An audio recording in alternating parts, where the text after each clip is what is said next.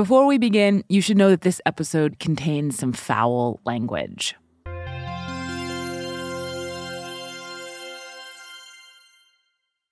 So I'm sitting here right now looking at an old issue of the satirical newspaper, The Onion. It's from February 17th, 2004, though I just ordered it off the internet a few weeks ago. And it's a time capsule. The front page has a headline about Osama bin Laden and another about John Kerry, who was running for president at the time. There's also one about Martha Stewart, who was on trial. But the reason I ordered the issue isn't for any story that ran on the cover. It's for a story that ran on page four. And it was pretty timely, too. It was just in the middle of that period where, like, the Mach 3 was the biggest shit in the world. Carol Kolb was the editor in chief of The Onion, and she's talking about a razor, like the kind people use to shave. And the reason this razor was the biggest shit in the world is that it was the first ever razor to have three blades. The Mach 3 from Gillette, the first triple blade shaving system. Three blades specially positioned to shave progressively closer. You take one stroke, it takes three. So you don't have to When the Mach 3 came out in 1998, it was a splashy new product and a huge seller for Gillette, the company that dominated the razor business, not just in terms of sales, but in terms of innovation. Based in Boston with a research lab in Great Britain, a staff of razor scientists, and scores of proprietary patents, Gillette had been rolling out top of the line razors for nearly a century, products that had made it number one. Except then. Did Schick come out with a four blade razor then? Okay, two blades are better than one, and three blades are better than two. And that's as good as it gets, right? Wrong. In September 2003, Schick, which had lagged behind Gillette for decades, got to four blades first. Four blades? Where will it stop? Here. An Onion writer wasn't so sure it would stop there, though, and pitched a headline that was also a prediction. A headline that ended up on page four of the issue I bought off the internet. The headline was Fuck everything. We're doing five blades. And so it was just like, well, you know, if they're gonna fucking, if they're gonna step up to us, we're gonna fucking beat them down. We're going straight to five. Fuck Everything, We're Doing Five Blades was pitched and written by the Onion staffer Joe Garden. It appeared in the paper as an op ed attributed to the then CEO and president of Gillette. It reads in part Would someone tell me how this happened? We were the fucking vanguard of shaving in the country. The Gillette Mach 3 was the razor to own. But you know what happened next? Shut up. I'm telling you what happened. The bastards went to four blades. Now we're standing around with our cocks in our hands selling three blades at a lubrication strip. It was just like I'm I'm a fucking businessman and this is my life. This is my life. And if someone's gonna like you know fucking step into my court, I'm gonna slap them down. You wanna fucking you wanna fucking take our shit and go to four? We're gonna like fucking go to five, baby. They did proceed to do that. Did they go straight to five? Yeah. Oh, they did. Oh, that's great. See, that's great. The Onion definitely had a lot of moments where we would, you know, predict the future like that. Go to five, straight to five, baby. Come on.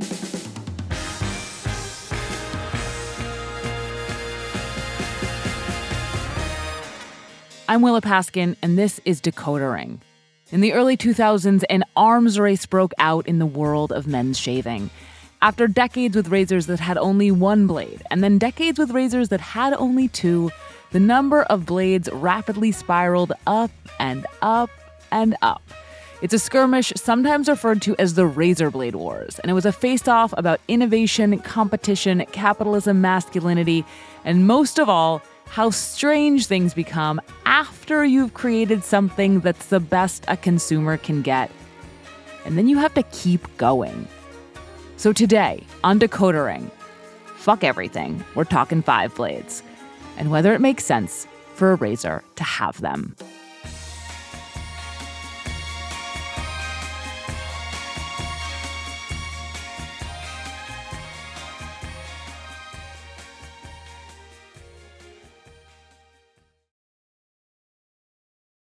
This episode is brought to you by Saks.com. At Saks.com, it's easy to find your new vibe. Dive into the Western trend with gold cowboy boots from Staud, or go full 90s throwback with platforms from Prada. You can shop for everything on your agenda, whether it's a breezy Zimmermann dress for a garden party or a bright Chloe blazer for brunch. Find inspiration for your new vibe every day at Saks.com. So before razors had names like Mach 3 and Quattro, all a razor was was a blade, a blade known as a straight razor. And in general, people didn't use one for themselves. The idea of shaving yourself would have struck like 19th century Americans as very, very odd. Rebecca Herzig is a professor of gender and sexuality studies at Bates College and the author of, among other books, Plucked A History of Hair Removal if people wanted to get a shave, they would go see a trained barber and sit down and do that scene that you know where you know they put the hot warm towel on your face. That's because of how a straight razor works. It's this unsheathed, sturdy, stiff, very sharp piece of metal that can last a lifetime. But it's a hassle. It had to be stropped before every use by running it back and forth on a piece of leather, and eventually even that wouldn't keep it sharp enough. So it would need to be honed, brought into a barber or a cutler who could put a new edge on it. It was dangerous too. If you weren't careful, it could easily live up to its other name, the cutthroat blade. But as the 20th century dawned, an alternative was coming, thanks to a man named King Camp Gillette.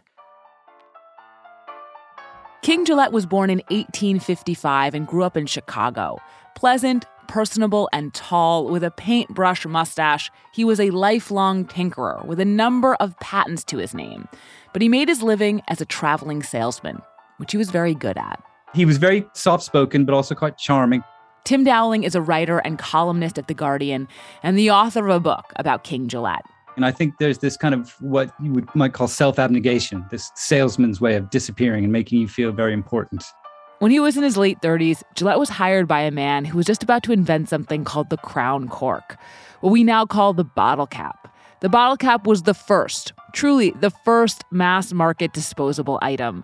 19th century Americans just did not have disposable products around.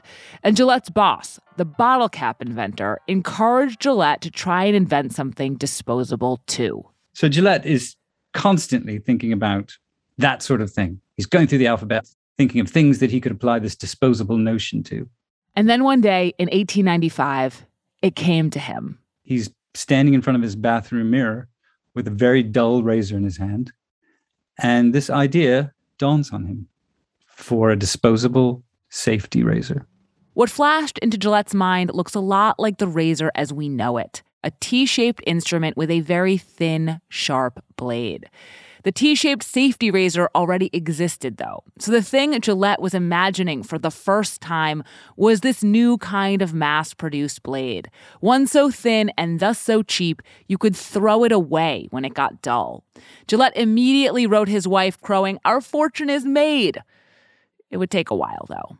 From then on, nothing good happens. When it comes to razors, simple ideas are hard to execute. They are, after all, a knife that you press directly onto your skin. There's much less margin for error with them than most household items. It would take six years until Gillette found someone with the expertise to make his super thin, super sharp razor blade real. A man named William Nickerson. Quite a last name for a razor guy. Nickerson and Gillette and a number of other investors incorporated the company in 1901, the same year they applied for their patent. They began selling the Gillette double edged safety razor in 1903. To use it, you slotted the blade in perpendicular to the handle, screwed it into place, and then when one side of the blade got dull, you could flip the razor around and use the other. In terms of safety, convenience, and time spent, it was a vast improvement on the straight razor. But in order to succeed, the company didn't just need to sell its product, it needed to sell a whole new norm the norm of the clean shave. So, as I mentioned earlier, going into the 20th century, most men did not shave themselves. They went to the barber. But that was time consuming and expensive, so middle and lower class men did not shave with anything like modern day regularity. Scruff abounded. Gillette needed to convince men that scruff was unappealing and that shaving should be a safe, daily, solitary ritual conducted at home. The company started by teaching men how to shave for themselves. Use a different edge each day, and you'll get an equal amount of use from both.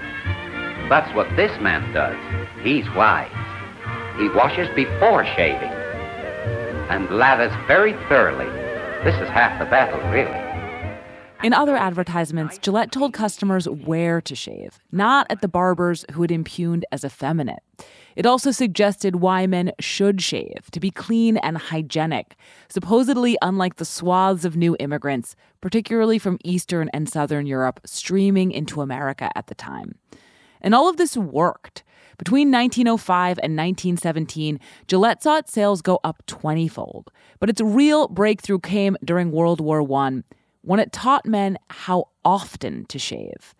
As the U.S. entered the war, Gillette landed a contract with the U.S. government to supply every serviceman with a Gillette shaving kit. A shorn face helped get a good seal on a gas mask. By the time the war was over, Gillette had sold over 3.5 million razors and 32 million blades. But even more importantly, it had gotten a generation of men into the habit of using Gillette products to shave every day, elevating the clean shave into a masculine ideal it had just not been before. In just two decades, Gillette had created its own customer. And it had done all of that with just one measly blade. But more blades were coming.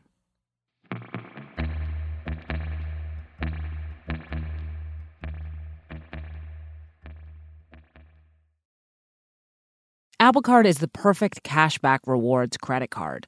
You earn up to 3% daily cash on every purchase every day. That's 3% on your favorite products at Apple, 2% on all other Apple Card with Apple Pay purchases, and 1% on anything you buy with your titanium Apple Card or virtual card number.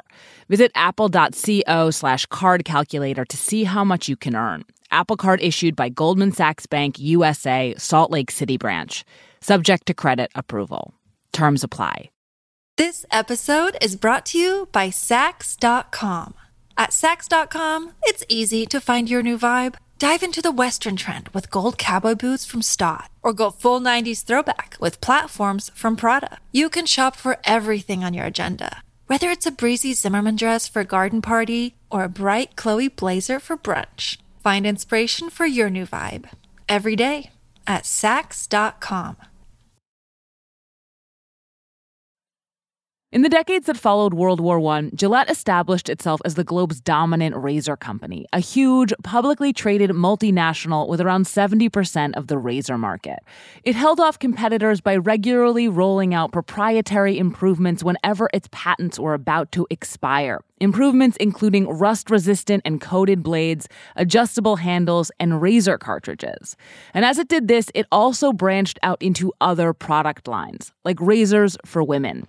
Legs, legs, legs, new lady Gillette does wonderful things for your legs. Shaving and women is a topic unto itself. It's a habit that took off during World War II and was made even more out of whole cloth than the clean shave was for men. But I'm mentioning women's razors here mostly to say I won't be mentioning them much again.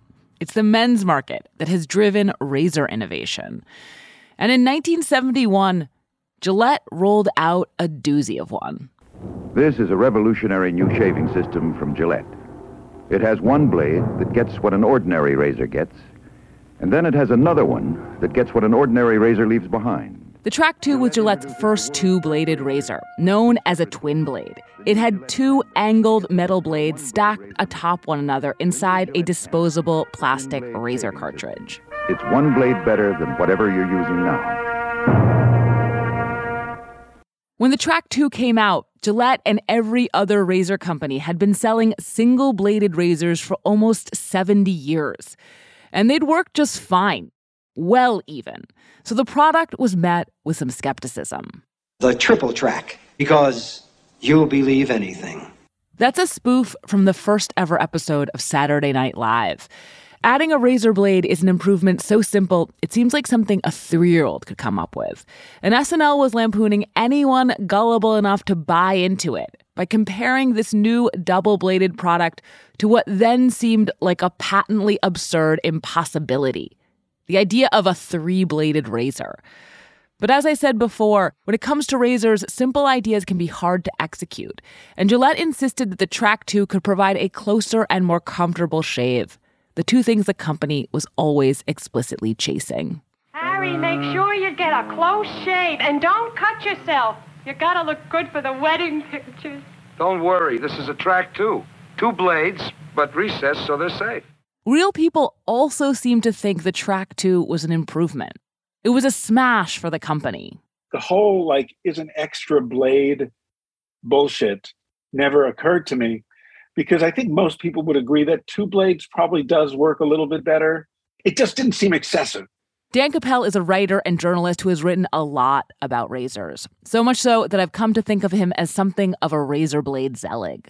This is kind of personal, but I was very young in school. Like I entered college when I was 17. I wasn't even able to shave then. So like shaving became this like real symbol of manhood, of sexuality, of, of like, you know, being able to, to, relate with humans in a physical way.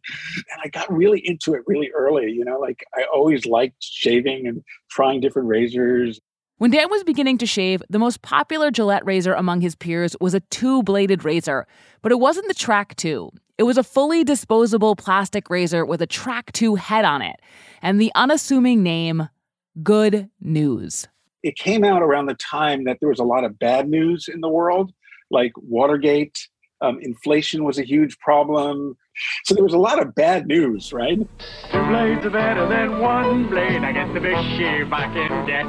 Two blades are better than one blade. That's the good news razor from Gillette. Initially, the good news was a big success for Gillette until it became a really big problem.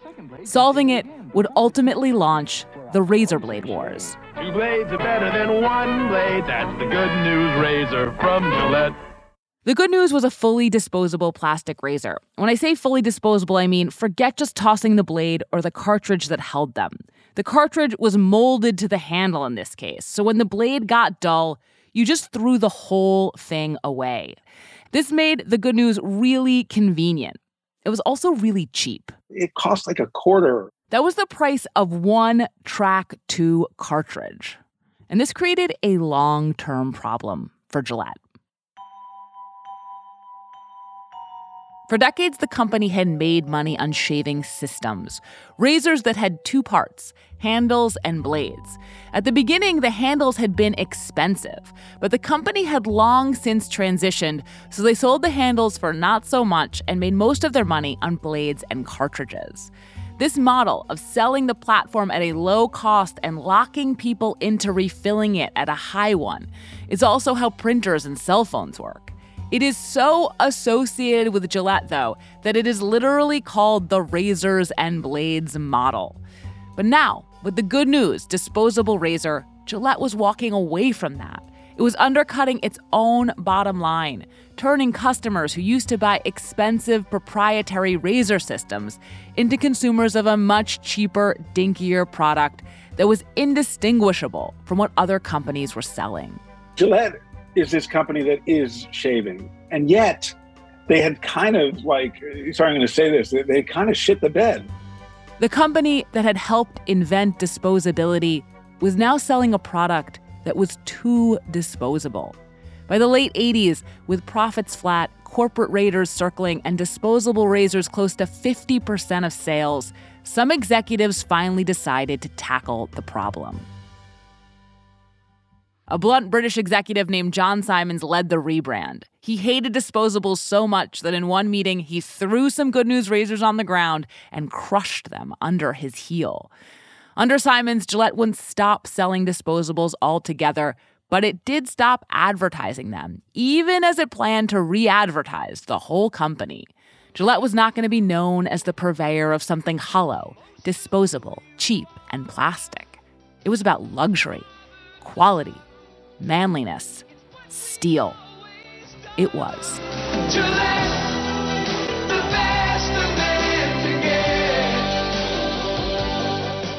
Gillette premiered this soaring anthemic commercial during the 1989 Super Bowl. It shows men slogging through mud, crushing it at the stock exchange, laughing in tuxes with their buds, running to their women, embracing their fathers, cradling their infant sons. It is so earnest and corny and 80s, and it works so well. So well. Gillette would use this slogan until 2019. The ad wasn't made to sell any one particular razor, but about six months after the campaign premiered, Gillette announced they had a revolutionary new product on the way their first completely new razor in 13 years. A product that was going to prove Gillette was, you know.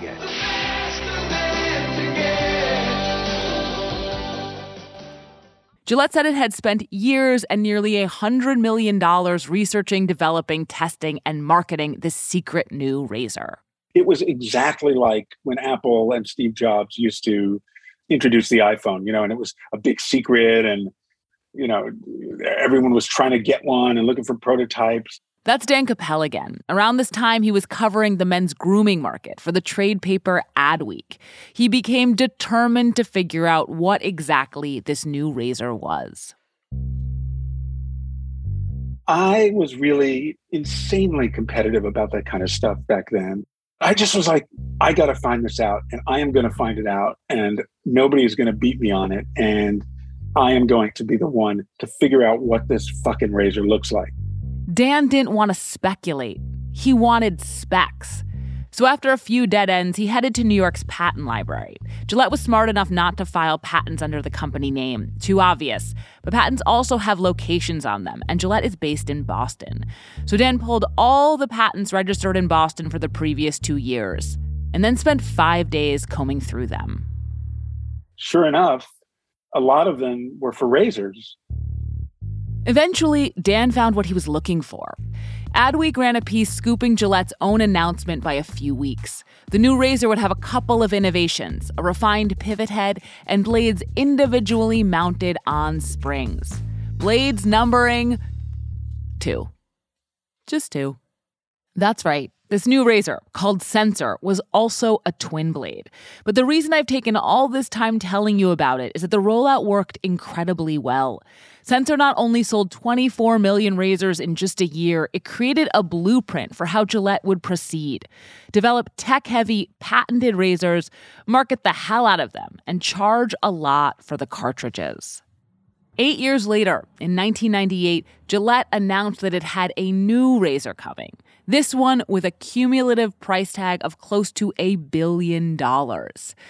And you know how many blades this one had. Of Mach 3 from Gillette, the first triple blade shaving system. Three blades specially positioned to shave progressively closer. You take one stroke, it takes three. Gillette had finally gone three blades, but adding a blade to a razor still sounds kind of silly. So this time around, it was the sketch comedy show Mad TV that mocked it in 1999. Spishak presents the Mach 20. With 20 blades, we guarantee you the closest shave of your life. That could be the edge I need to make me a first rate professional businessman. It sure could. Watch this. But the joke didn't do much damage. The Mach 3 soon had $2 billion in sales. It had taken Gillette 68 years to go two blades and then 27 more to go three. And we'll never know how long it would have taken them to get to four on their own time. Because another company beat them to it.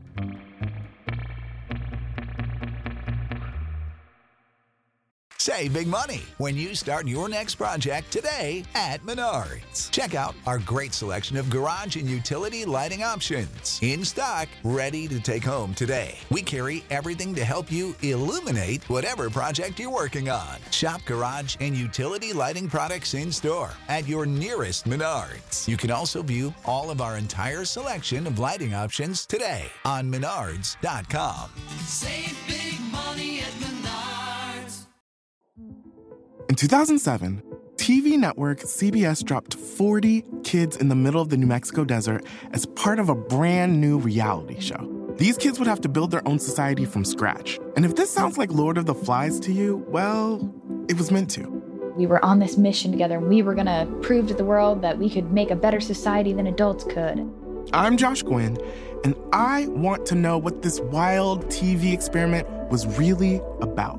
Split Screen Kid Nation, a six part podcast from CBC. Available now.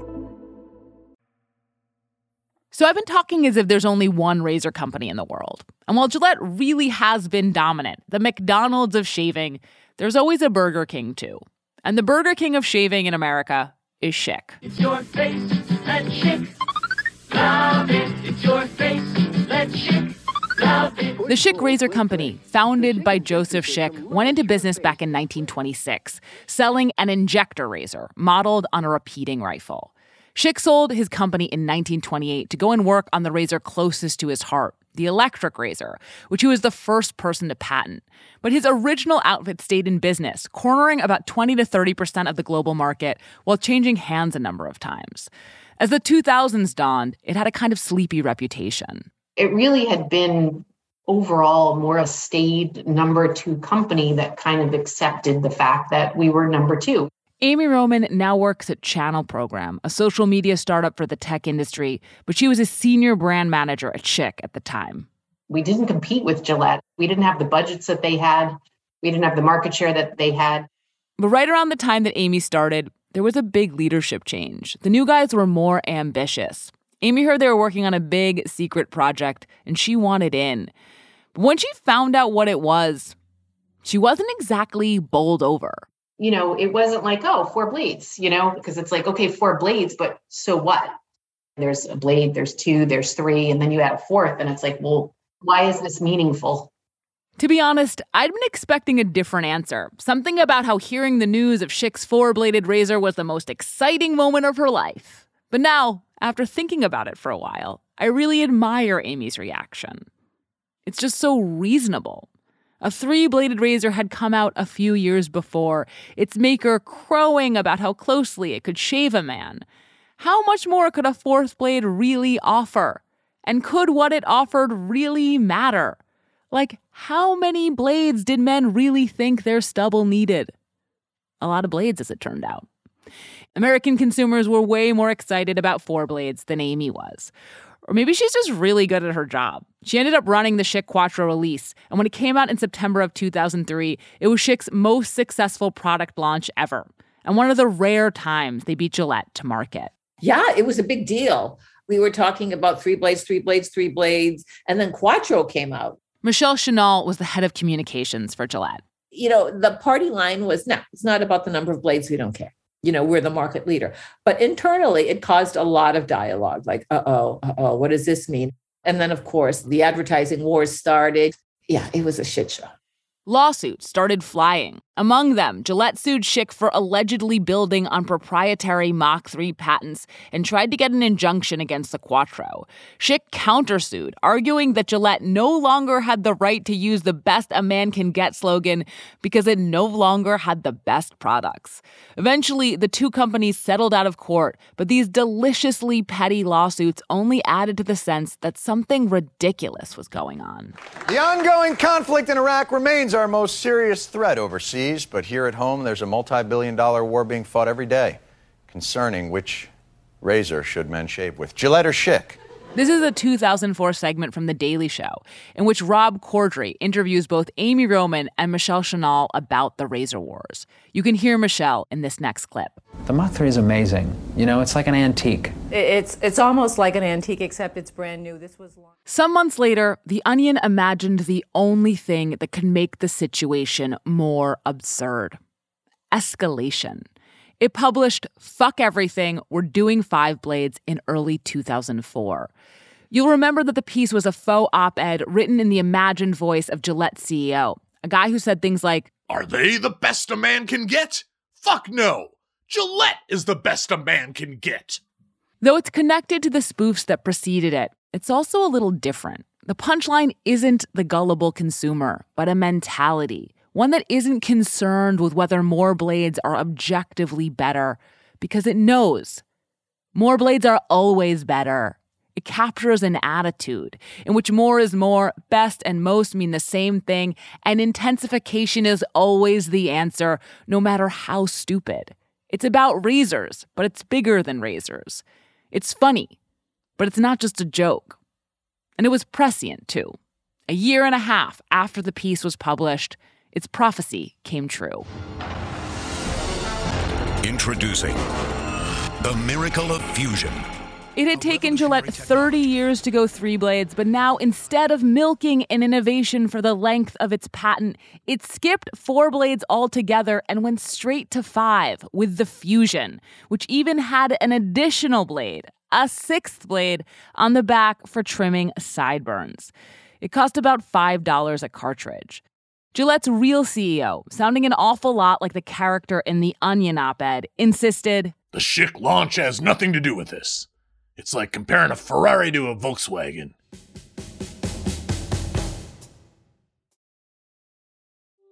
It's hard to find the first time. First time when I got there, I couldn't even speak. The Atlas Obscura podcast, an audio tour of the world's hidden wonders. Here, flowers bloom forever. It's about people, places, and their stories.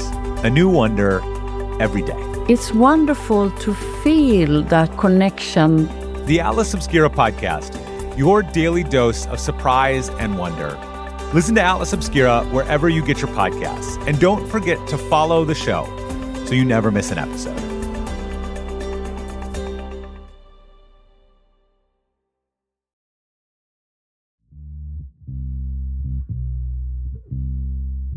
Going five blades worked. The Fusion sold well and is still Gillette's flagship product. But also, it didn't. The razor blade wars seemed petty and absurd. Five blades might shave a bit closer, but the cartridges are big and hard to clean. They irritate more people's skin, they cost a lot, and it's not clear they're an improvement on three blades. Or at least not to Dan Capel. I told you he was a razor blade zealot, and I meant it. In 2015, he wrote an extremely in depth review of razors for the consumer product site Wirecutter. He personally tested hundreds of razors and assembled a whole panel to do so as well.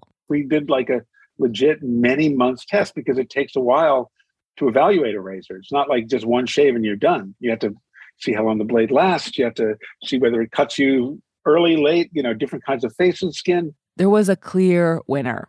I found, and, and all of our testers pretty much agreed that Gillette did the best. The Gillette um, Mach 3.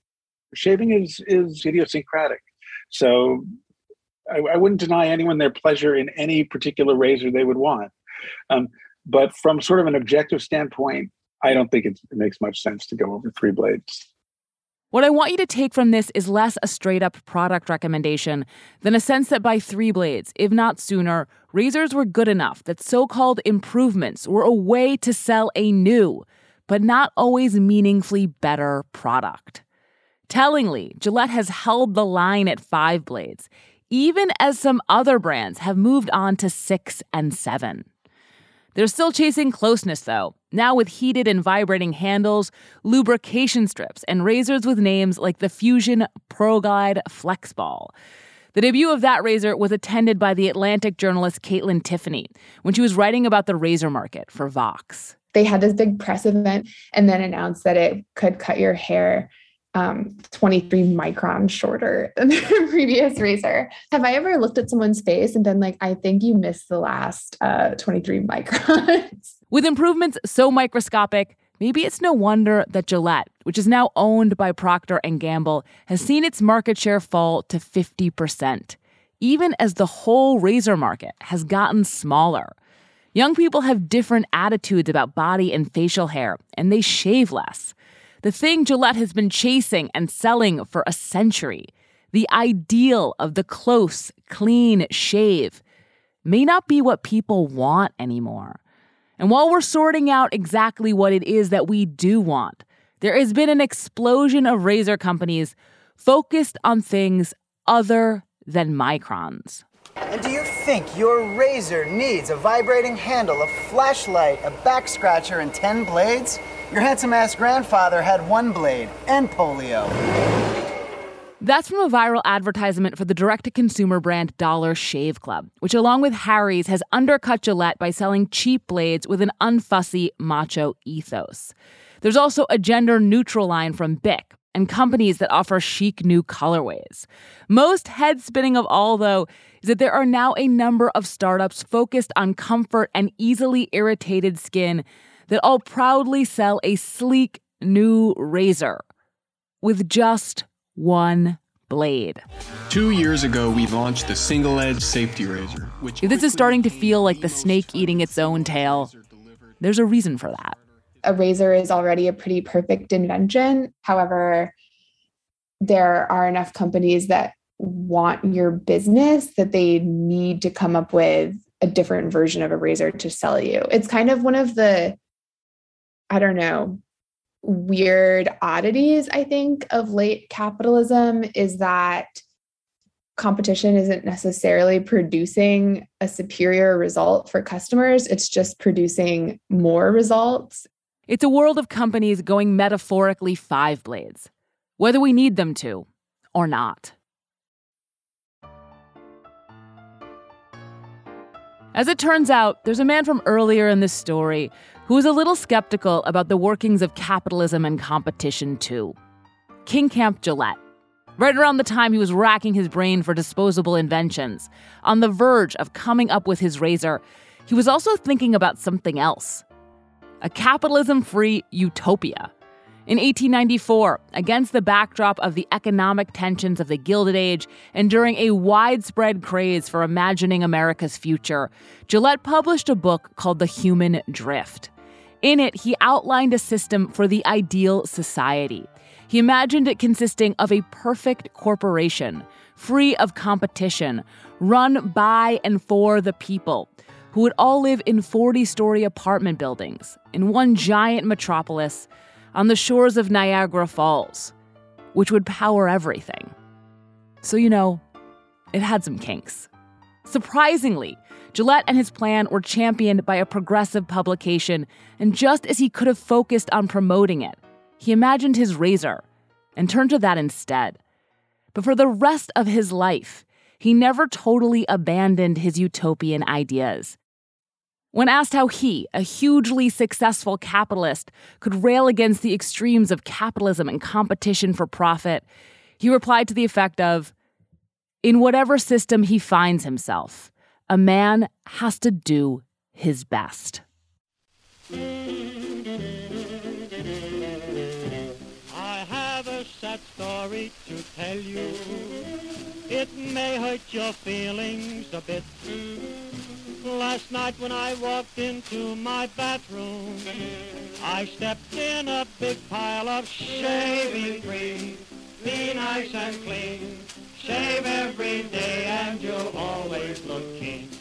Decoder Ring is written and produced by Willa Paskin. This episode was produced by Elizabeth Nakano.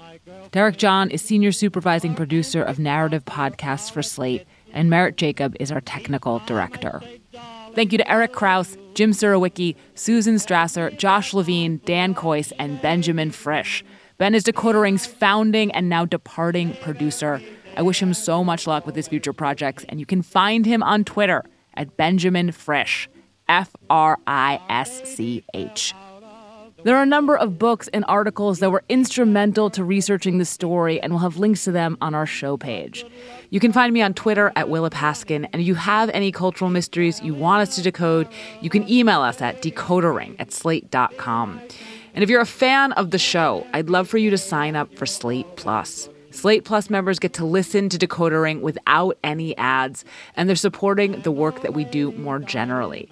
Members will also get to hear a special behind the scenes episode with me at the end of this season. So please go to slate.com slash decoder plus to sign up now. I would really appreciate your support. Thanks so much for listening. This is the first of five episodes in this season, and we're going to be back next week with an episode all about method acting and what on earth it really is. We'll see you then. I wasn't friends with the army.